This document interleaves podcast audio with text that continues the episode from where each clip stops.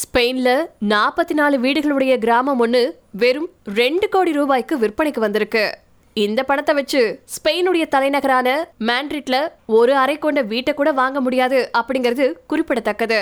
வெறும் வீடுகள் மட்டும் இல்லாம பள்ளி தேவாலயம் விடுதி நீச்சல் குளம் மற்றும் விளையாட்டு மைதானங்கள் பார் வசதி இப்படி எல்லாமே இந்த கிராமத்தில் இருக்கு.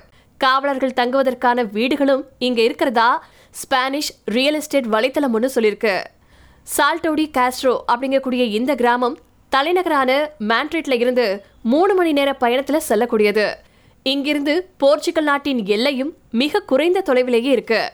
ஒரு முழு கிராமமும் இப்படி குறைஞ்ச விலையில விற்கப்பட காரணம் என்ன? கைவிடப்பட்ட கிராமம்.